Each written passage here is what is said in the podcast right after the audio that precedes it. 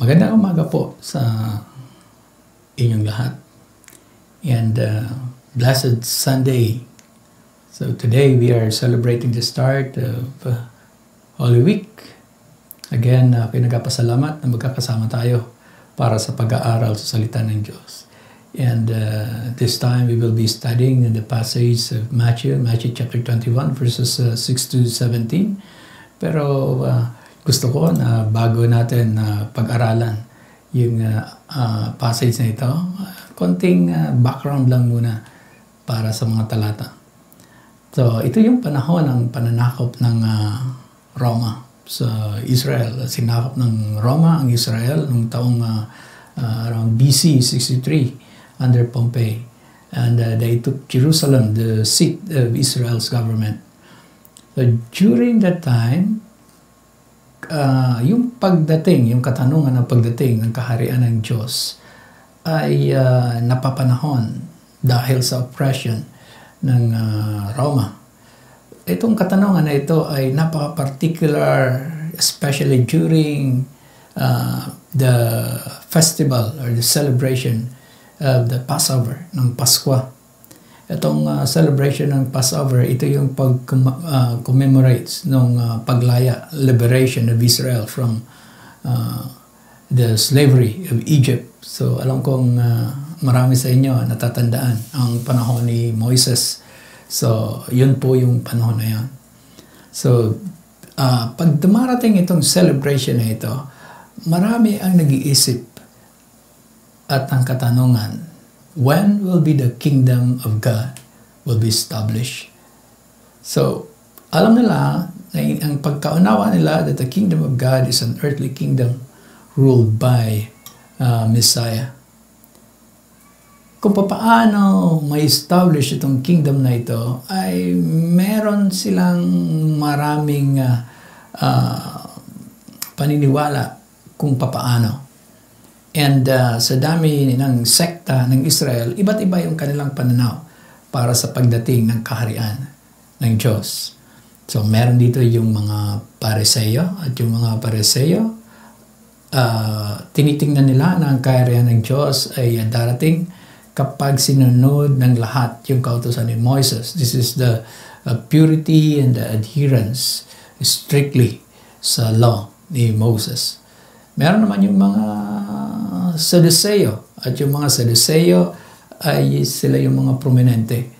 But uh, they are not so interested about uh, the establishment of the kingdom of God because they are enjoying the presence of Rome. Uh, nag enjoy sila dito. Uh, kumikita sila dito.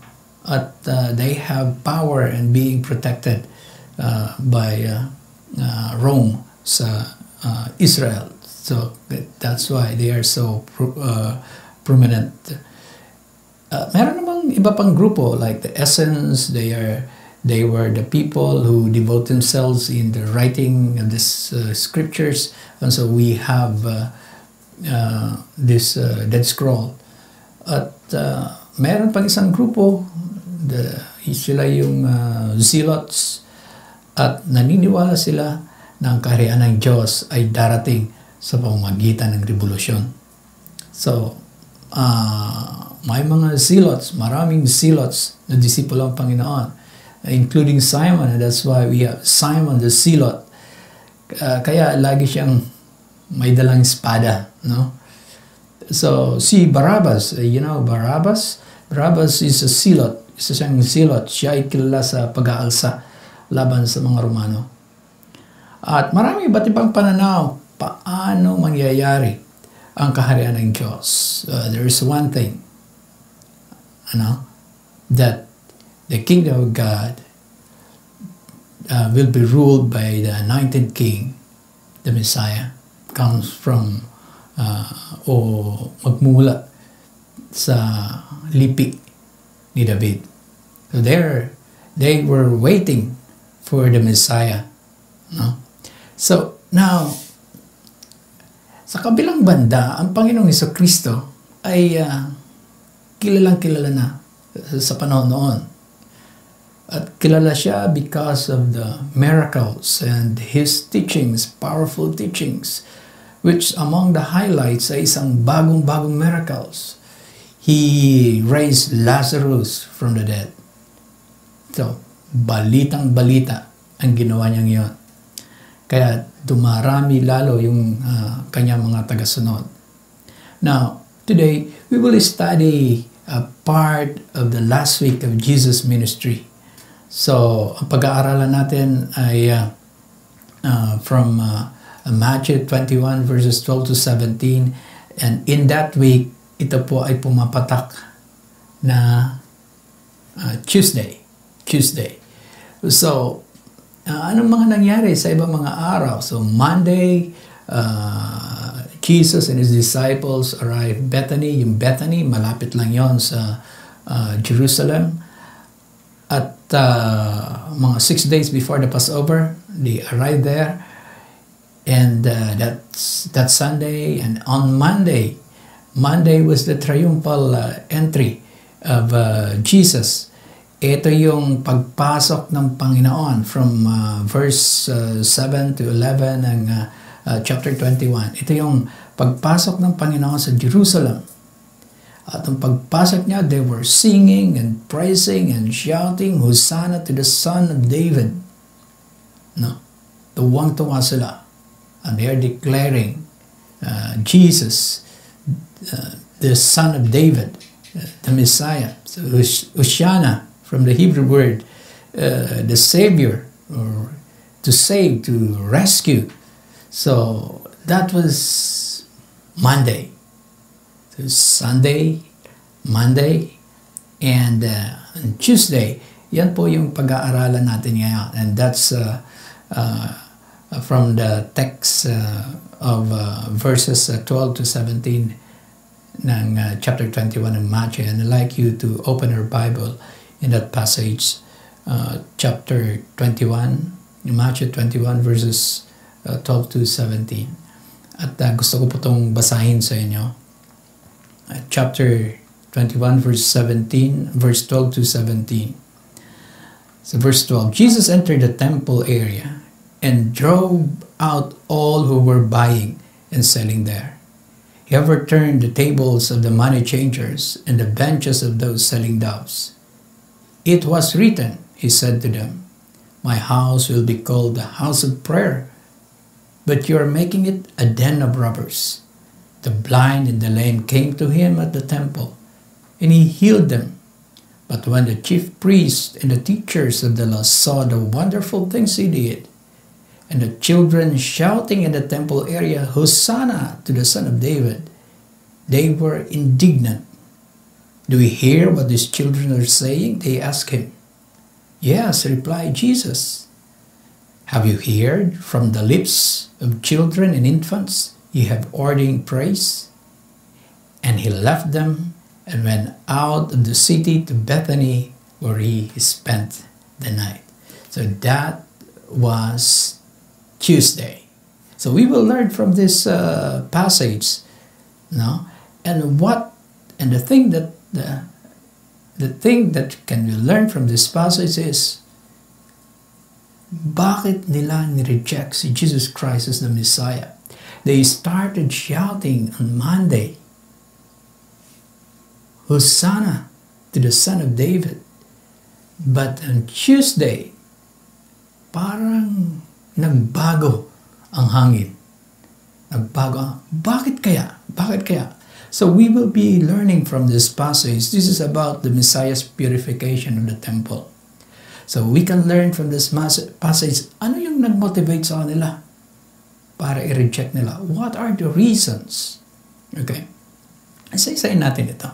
First, the verse 12. Jesus entered the temple.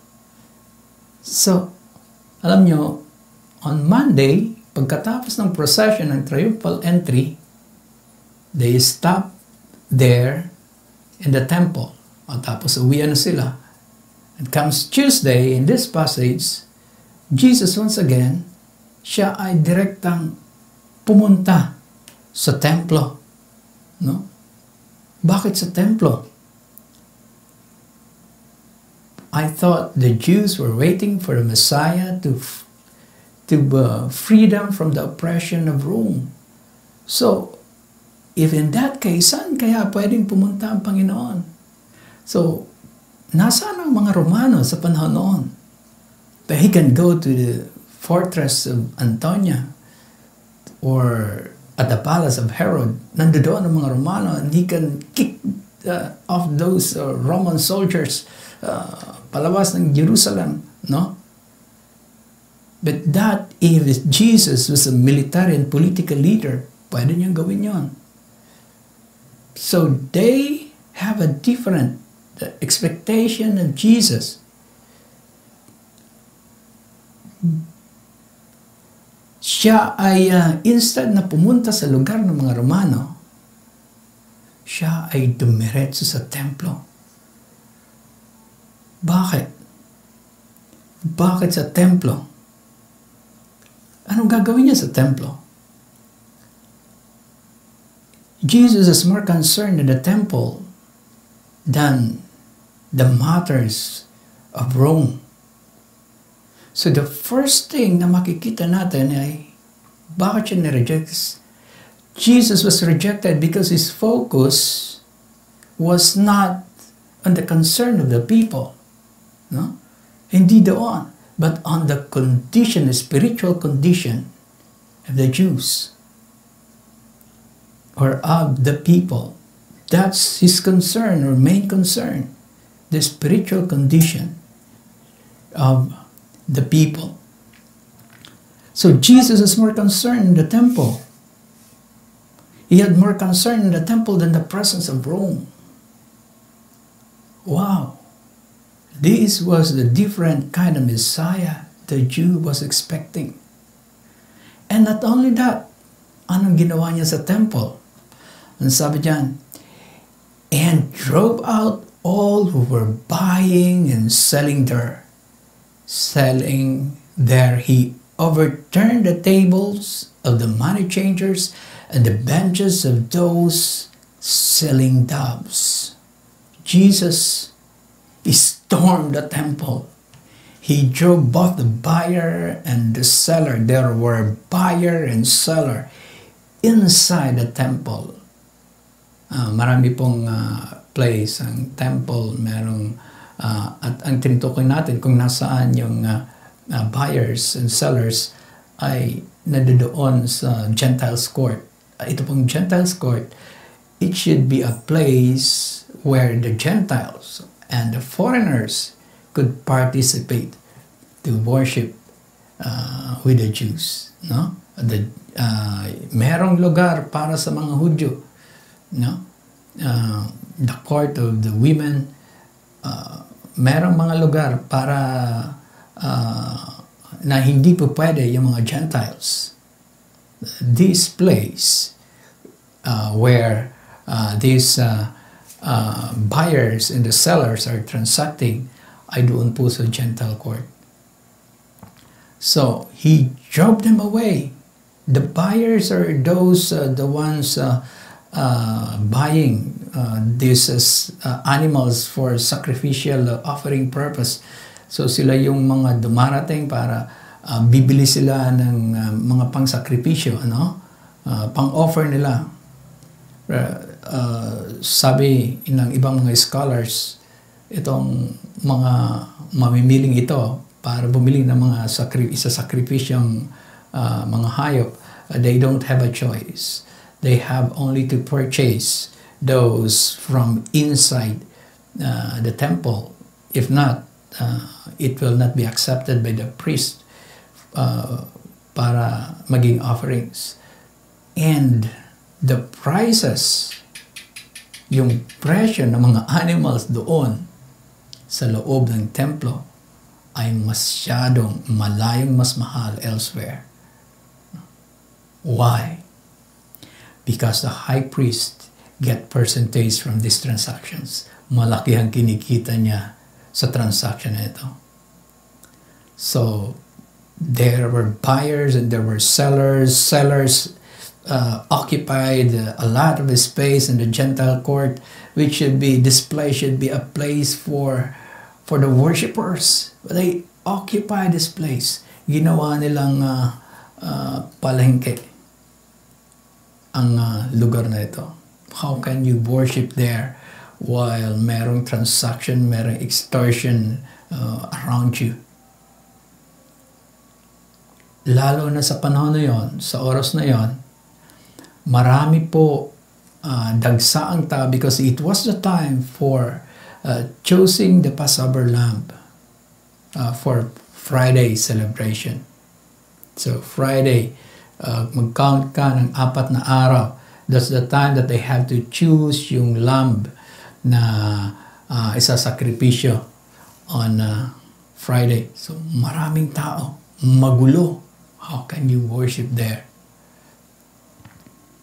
Well, ang gandang isipin din, ano? I like to point it out. Uh, Jesus was the Passover lamb. So he like presented himself in the temple as a perfect sacrifice. But the scene was very different. The picture is different. He drove them away. Uh, paano niya kaya ginawa yun? Maybe he made a whip like before, you know. Uh, Jesus started his ministry uh, in in John chapter 2 verse uh, uh, 15 he made a whip out of cords and uh, he drove all the temple uh, area bought sheep and cattle he scattered the coins of the money changers and overturned their tables. And uh, to those who sold doves he said get this out of here how dare you turn my father's house into a market so that was the first time uh, Jesus uh, entered the temple and uh, stormed the temple. Nagsimula siya sa kanyang mini- ministry by uh, uh, sa paglilinis ng templo at ang kanyang huling linggo ay sa paglilinis pa rin ng templo. Napakahalaga para sa Panginoon na maging malinis ang templo ng Diyos. So there were money changers also. So sellers, buyers, money changers. Yung money changers, uh, maraming mga foreigners na dumarating and uh, they have to exchange the currency for uh, for the temp for temple use. So magpapapalit sila ng pera at yung pera nila para ibili ng uh, for sacrificial animals ay papalitan ng mas murang-mura. At bumaba na yung value ng pera nila, ay ito naman ay ibibili na, bili nila ng sacrificial animals na masyadong mas mahal. Ano? Double kill, ano? So that was the situations. There were also mentioned about uh, the selling of doves, you know, why doves, uh, doves in most cases are the offering of the poor, those who cannot afford uh, uh to buy lambs, to provide lambs as their uh, sacrificial offerings, uh, they have to provide doves para sa mga mahihirap. So pati yung mga mahihirap, ano, yung kanilang pang-offer, masyado nilang pinapamahal. And all these transactions are monopolized by the chief priest. Malaki ang kinikita niya dito. And so Jesus is stormed the temple. Oh, this is not the Messiah that we were expecting. Instead of going to the soldiers, Roman soldiers, pumunta siya sa templo and he stormed the temple. and nobody stopped him. Well, you can see, uh, we are thinking of a lowly, humble Jesus at this time. Nobody stopped him. And pagkatapos niyang i-storm yung temple, in verse 13, sabi niya, It is written, he said to them, My house will be called a house of prayer but you're making it a den of robbers. Well, I like to point this out. He used two uh, scriptures, you know, uh, he referred to two scriptures in this uh, passage in verse 13. And these two scriptures, ito yung mga scriptures sa panahon na uh, yung Judah will be uh, yung, yung ito yung uh, pananakop o pag-captive, the captivity of Judah papuntang Jerusalem. It was the judgment of God to Judah uh, sa panahon noon. Alam na alam nila ito. And so when Jesus used this passage, ano kaya ang ibig sabihin nila dito? Gusto kong uh, tingnan natin to. So, una sabi niya, It is written, He said to them, My house will be called a house of prayer. But you make it a den of robbers. So he used first Isaiah 56, then Jeremiah chapter 7. And this is the kind of Jesus' definition of the situation of the temple at that time. Ito yung sitwasyon ng templo. He defined the temple according to Isaiah 56. Anong ibig sabihin nito?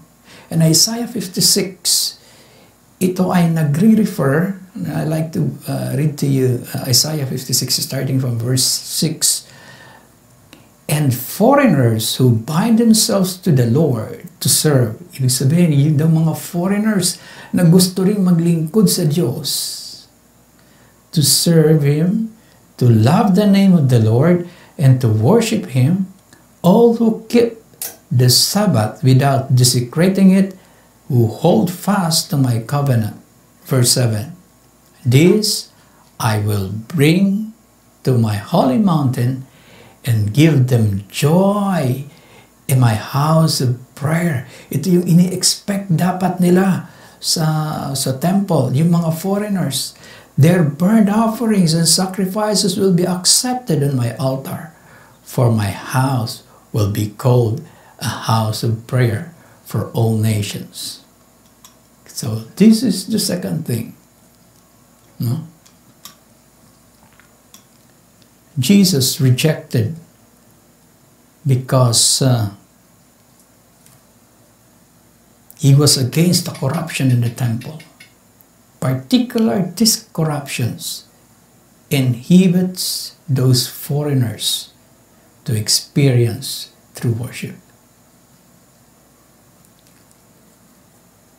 So you mga foreigners, instead of experiencing true worship uh, from Isaiah 56, which ang gustong mangyari ng Diyos ay itong mga foreigners ay maka-experience din ng totoong pagsamba, ay hindi yun nangyayari because of the situation of the temple. They were discouraged. The foreigners were discouraged to worship there. So those who are coming, itong mga foreigners na ito, they might just performing those rituals, but they do not have joy according to Isaiah 56. They do not find joy in their acts of offerings and in their sacrifices in the temple. Oh yeah, sino nga naman mag enjoy Sino nga namang magkakaroon ng uh, kasiyahan when they feel they are abused and exhorted and robbed.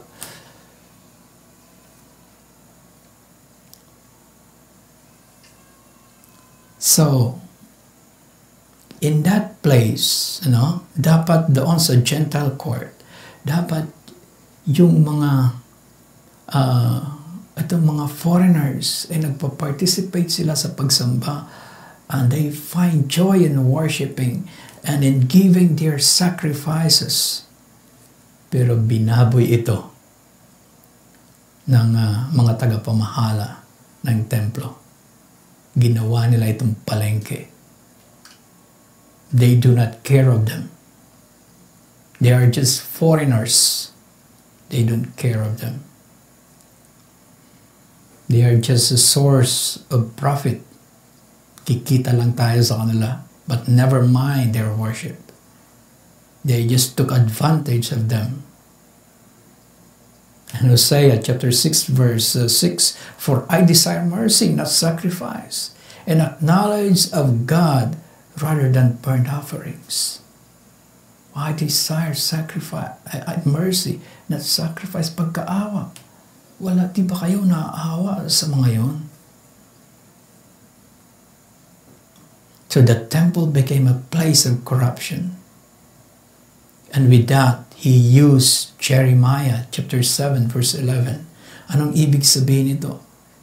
You're making it a den of robbers. Jeremiah discussed the heart of the worshippers before coming in the gate of the temple.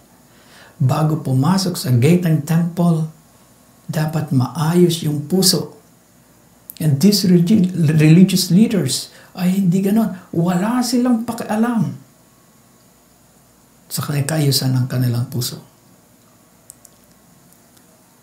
And Jeremiah chapter 7 fits in their situations that the nation is worthy of God's judgment, like in the times of Babylon's captivity. And so when Jesus used these two phrases, two scriptures, alam nila ang ibig sabihin nito. Wala kayong pakialam sa mga foreigners and the wrath of God should come upon you. So there were robbers. They robbers should be hiding in caves, but they are hiding in the temple. They are they were in the temple to rob the people. So that's the second uh, reason kaya ayaw nila uh, sa Panginoon. He was rejected because he was against the corruption in the temple. Pangatlo, he was rejected because he rebuked the spiritual leaders of their failure to lead the people for worship. So Jesus was rejected because he rebuked the spiritual leaders for their failure to lead the people for worship. Jesus demonstrated what should be in the temple. Ano ang dapat na nangyayari sa temple? in the midst of crisis and the political problems and military and economic problems, the picture of a temple should not be changed. It should be like this. In verse 14, after storming the temple, siguro nag-ikot-ikot pa ang Panginoon. Now, there were lame or blind. The blind and the lame, verse 14, came to him at the temple and he healed them.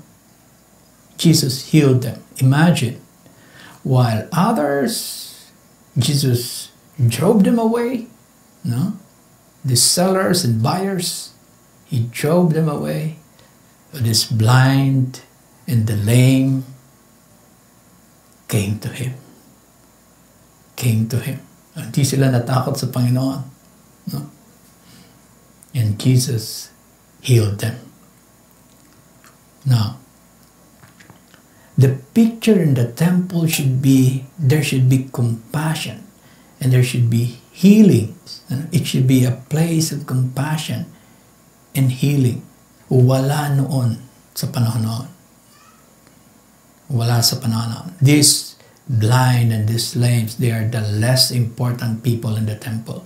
Actually, during the times uh, of, of David, they misinterpreted it in I think in Second uh, Samuel uh, uh, chapter five uh, verse verse eight. You know, they uh, misinterpreted you know that this lame and blinds ay hindi pwede sa temple. So they were the less people, less important people in the temple. Mga nasa tabi lang sila. No? some of them were beggars uh, wala sila doon sa loob. Uh, meron lang places sa kanila uh, na pwede sila. Now, this should be the picture of the temple. There should be compassion. There should be healing. These people, the lame, the blind, they were not afraid of Christ, of Jesus. Lumapit sila sa Panginoon. And they experienced the healing. No, no, those people, yung mga, nag, yung mga pinalayas ng Panginoon, they were uh, busy, mind their own business. So, hindi nila ito napapansin. But in the temple, they should be given attention. They were the less privileged. So, yung uh, uh, chief priest, yung mga leaders, yung mga tagapamahala, uh, yung mga nagbibenta doon, they do not have heart for these less privileged people. Gusto lang nila kumita. Now, Jesus has always have a heart for these neglected people. In Luke chapter 14, verse 12, then Jesus said to his host, When you give a luncheon or dinner, do not invite your friends, your brothers or relatives, or your uh, rich neighbors. If you do, they may invite you back, and, and so you will be repaid.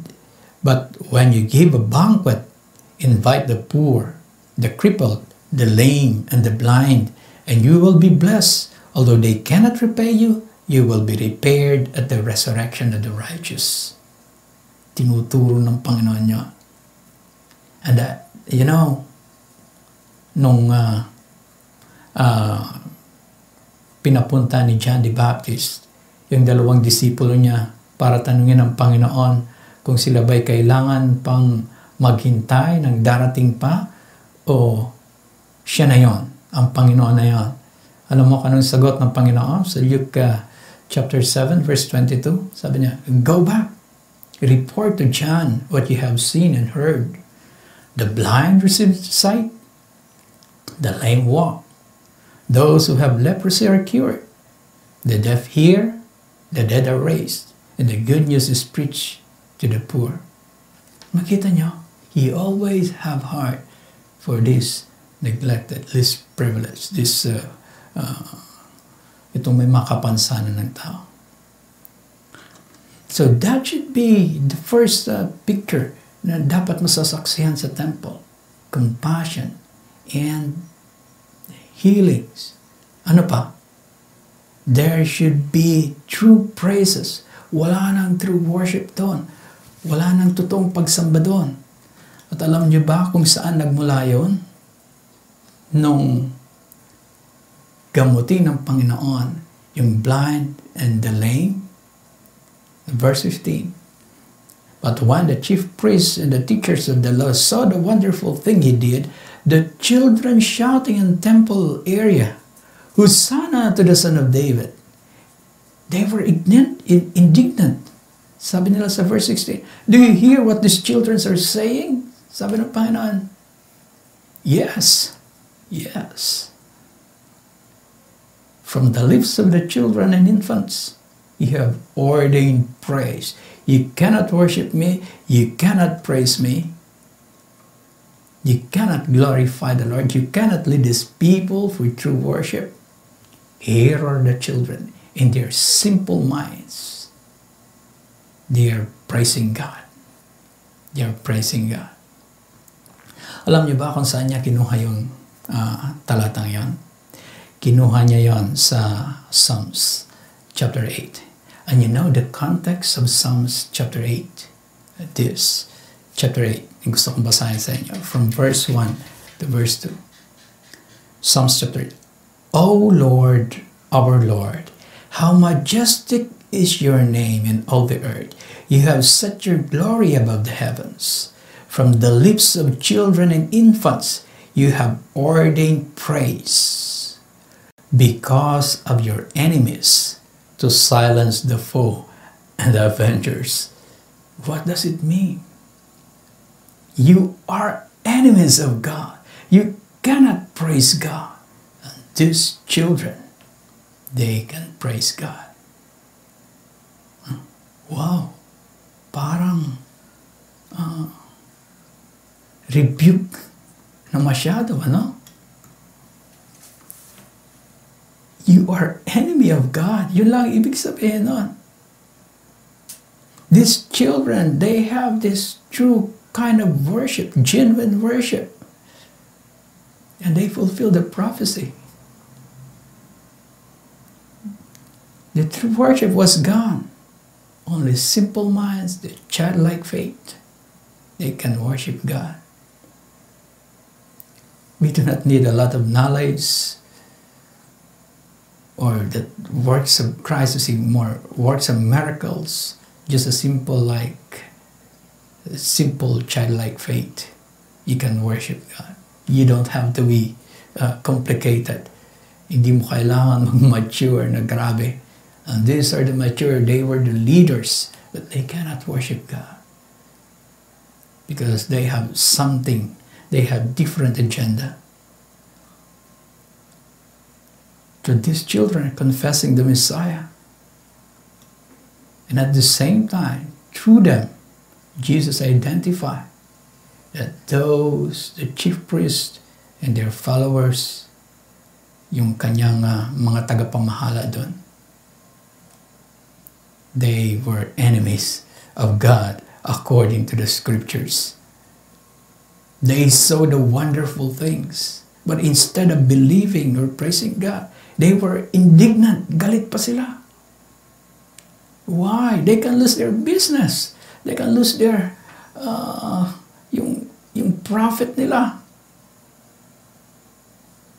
They can trade, they cannot trade their earthly security with God.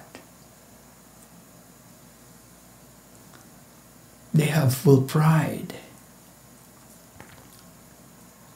which hindi na nila makita ang Diyos. Sabi nga sa uh, Psalms uh, 10.4, In his pride, the wicked does not seek him. In all his thoughts, there is no room for God. But with that, Psalms chapter 8, they were silenced. Oh, they were rebuked. They were silenced by Jesus.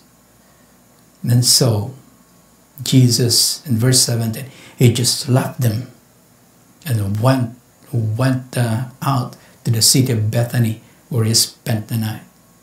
Jesus was always always a patient uh, sa mga nangangailangan. He always had time for the poor and for the sick. But for them, he left them there. I can see uh, uh, Jeremiah chapter 6 verse 8. Take warning of Jerusalem or I will turn away from you and make your land desolate so that no one can live it. God can turn his face away. Now, and with those reasons, they rejected the Messiah. They rejected the Messiah because they were expecting a different kind of Messiah. The Messiah that will conform kung anong gusto nila, kung anong expectation nila. But it seems it was not like that way. And so rejected Christ because Jesus Christ was focused, focused on the sin of the people instead of the economic, economical problems or political problems or uh, military problems. He focused on the sin of the people so he rejected God. He, he, he rejected Jesus Christ because he did not want corruption in the temple. He want purity in the temple. And he rejected Christ because they rebuked them because they failed to lead the people for worship. Worship is very important to God. And that's how he purifies the temple. My friend, when we talk of the temple today, ano ang pumapasok sa isip mo? This temple needs to be, kumbaga, itong templo na dapat i-purify. Itong templo na dapat nakatuon ng concern sa spiritual, uh, more in spiritual things, spiritual concern this uh, uh, temple who should demonstrate a genuine life of worship. I'd like to read to you 1 Corinthians chapter 3 verse 16. Don't you know that you yourselves are God's temple and that God's Spirit lives in you? Verse 17, 1 Corinthians chapter 3. If anyone destroys God's temple, God will destroy him. For God's temple is sacred, and you are that temple. The body of believers whom the Spirit dwelt is God's temple. And in that temple, you, believers, should focus more on spiritual concern. You should be more concerned of your sin than your situations. Today we are so troubled with, with the situations around us. But we are being warned today. You should be more concerned of your spiritual condition. And another thing is, your Christianity must not be a hiding place for your sin. Like those uh, yung mga tagapamahala ng templo, they are hiding in the temple, thinking that they are performing in the temple, they are doing the rituals so they can hide. Okay na. Okay lang yung kasalanan namin. Your Christianity must not be a hiding place for your sin. So first, we the temple of God should focus on your spiritual concern. Pangalawa, clean your sin. Clean your sin. Let God and others find joy in your walk with God. Like the temple, those foreigners, they do not enjoy anymore. Ayaw nila kind of temple is this? It's full of corruption. Clean your sin. Then they will be encouraged. Foreigners, unbelievers will be encouraged to experience your faith. Gusto ko rin katulad ganyan. Clean your sin. Let God and others find joy in your walk. So first is the focus Focus on your spiritual concern. Pangalawa, clean your sin. Ang pangatlo, demonstrate genuine life worship. Katulad ng mga bata. Others should, and not only that, in that uh, uh, genuine life of worship, you know, worship is walking in the Lord, hindi yung pagkanta, hindi yung uh, worship is our walk in the Lord, daily walk with the Lord in our daily walk with the Lord, others should find healings of their soul. Like those lame and those blind in the temple, they found healings. So others should also find healings of their soul in you. Hindi yung they find fear, they find their their anger is being stirred up. No that should not be demonstrated in the temple. They should find healing. That healing which will lead to praise God. To demonstrate. You know, in these times, others may not understand us, others may not understand you. Yes, if they rejected Jesus Christ, then what do you expect? And today, sasabihin natin, and these times of crisis and pandemics, we have to focus on our spiritual concerns. And we may say to people, you focus on your spiritual concerns. Clean our sins, and we will tell other people to the most important thing is to clean your sin. This time is only to reveal our heart, the condition of our heart. Kaya meron tayong ganito. and they may not understand that. They may tell others that this is a time to demonstrate our genuine life worship. Sasabihin nila, no, ah, neutral lang kayo. No. They may not understand us. And this temple, they may, they may not understand. Like in the times of Jesus, hindi nila naintindihan ng Panginoon. Kung hindi nila naintindihan ng Panginoon, what do you expect? Maintindihan ka nila? When Jesus aimed to their sin, not to Rome, Jesus became a phony, a fake Messiah. Sa kanila, oh, ito ang totoo. Well, that may happen to you. So, nung mangyari yan sa Panginoon, they choose Barabbas instead, a rebel, an insurgent. They preferred Barabbas over Jesus. So whatever happened, my friend, focus on your spiritual concern. Clean your sin. Demonstrate gen- genuine life worship. You stay what God wants from you. Again, magandang umaga po sa inyong lahat. And happy Sunday. God bless us.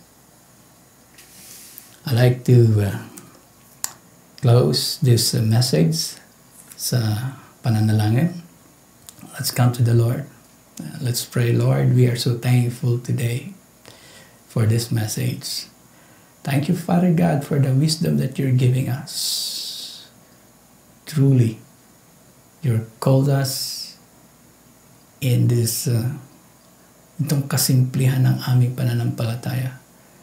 But in the simplicity of it, we have wisdom. We can know saan kami dapat tumayo, anong dapat ang aming gawin.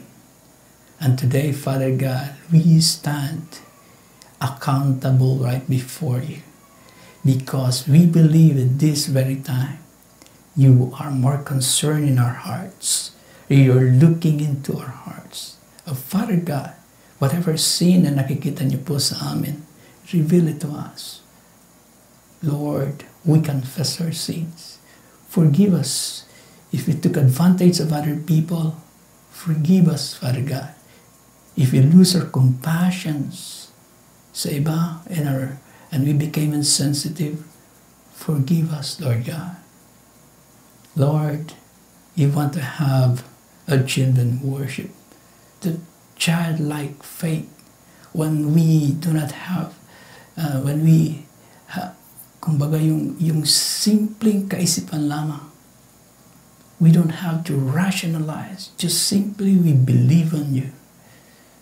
And we believe plainly on your words, and we trust on you. Thank you, Lord. Thank you for this message. This is our prayer in the mighty name of Jesus. Amen. Amen. Magandang umaga po ulit sa inyong lahat.